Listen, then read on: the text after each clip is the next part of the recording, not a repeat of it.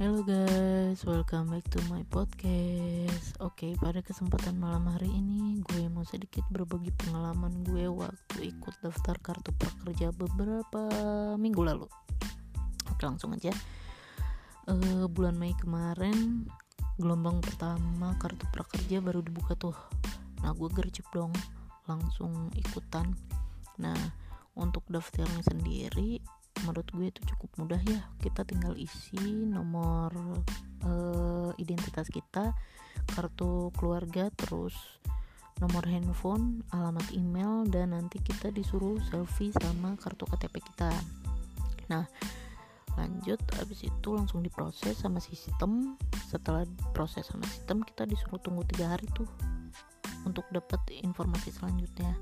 Setelah 3 hari berlalu, gue dapat notifikasi bahwa pada gelombang pertama gue belum beruntung, alias gue gagal. Oke, gue positive thinking, gue mungkin belum rezekinya di gelombang 1, gue gak patah semangat, gue gak nyerah, gue bakal ikutin terus tuh sampai gue lolos. Oke, selang seminggu kemudian gelombang kedua dibuka tuh. Nah, gue ikutin lagi. Gampang sih, tinggal langsung mengikuti aja. Nah, kita tunggu lagi tuh 3 hari. Abis itu setelah 3 hari gue dapet notifikasi bahwa gue masih gagal. It's okay, no problem, sabar, masih belum rezeki. Okay, next, gue bakal tetap ikutin gelombang selanjutnya. Di gelombang ketiga gue ikutan lagi tuh, dan hasilnya apa? Sama aja, gagal. Tapi di gelombang ketiga itu gue sempet diminta untuk isi nomor rekening nih. Nah, nomor rekening ini buat nanti nih kalau misalnya kita udah selesai pelatihan dapat insentif, nanti si insentifnya ini bakal dimasukin ke nomor rekening yang ada di dashboard prakerja kita. Udah gue isi tuh, terus juga diminta gue buat upload ulang foto selfie-nya karena yang kemarin mungkin buram kali ya. Udah gue upload, semuanya udah kelar, gue klik selesai dan tetap aja gagal. Oke, next, gue mesti nunggu sebulan nih buat ikutan gelombang keempat. Akhirnya gelombang keempat dibuka nih, gue ikutin, dan alhamdulillah di gelombang keempat gue lulus. Alhamdulillah, ya Allah, rezekinya di gelombang keempat kali ya. Oke, setelah itu gue masih nunggu tuh buat dapet nomor kartu prakerja sama saldo dari pemerintah. Saldonya ini sekitar kurang lebih nominalnya 1 juta rupiah. Sayang ya, 1 juta cuma buat beli pelatihan doang, gak bisa dibeli buat keperluan pribadi gue yang lainnya.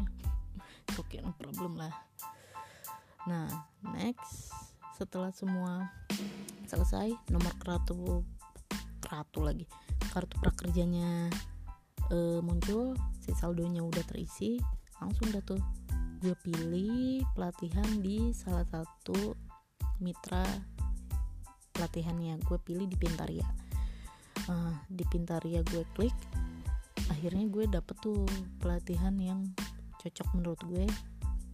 Gue beli, gue bayar, terus nanti gue dapet vouchernya gue redeem, dan setelah itu gue dapet notifikasi bahwa nih gue udah berhasil.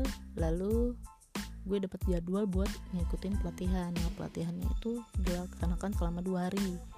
Kebetulan kemarin gue pelatihannya di tanggal 24 sama 25. Nah, lamanya pelatihannya itu dalam sehari 3,5 jam kurang lebih. Jadi kalau digabungin 2 hari itu ada 7 jam ya.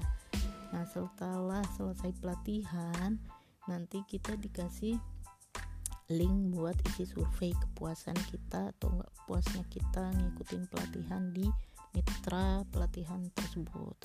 Setelah itu kita langsung isi exam yang dikasih sama mitra pelatihan tersebut. Setelah semuanya selesai, nah kita tunggu tuh 2 hari baru kita dapat email dari mitra pelatihannya bahwa kita udah selesai mengikuti pelatihan ini dengan baik dan akan segera diberikan sertifikat.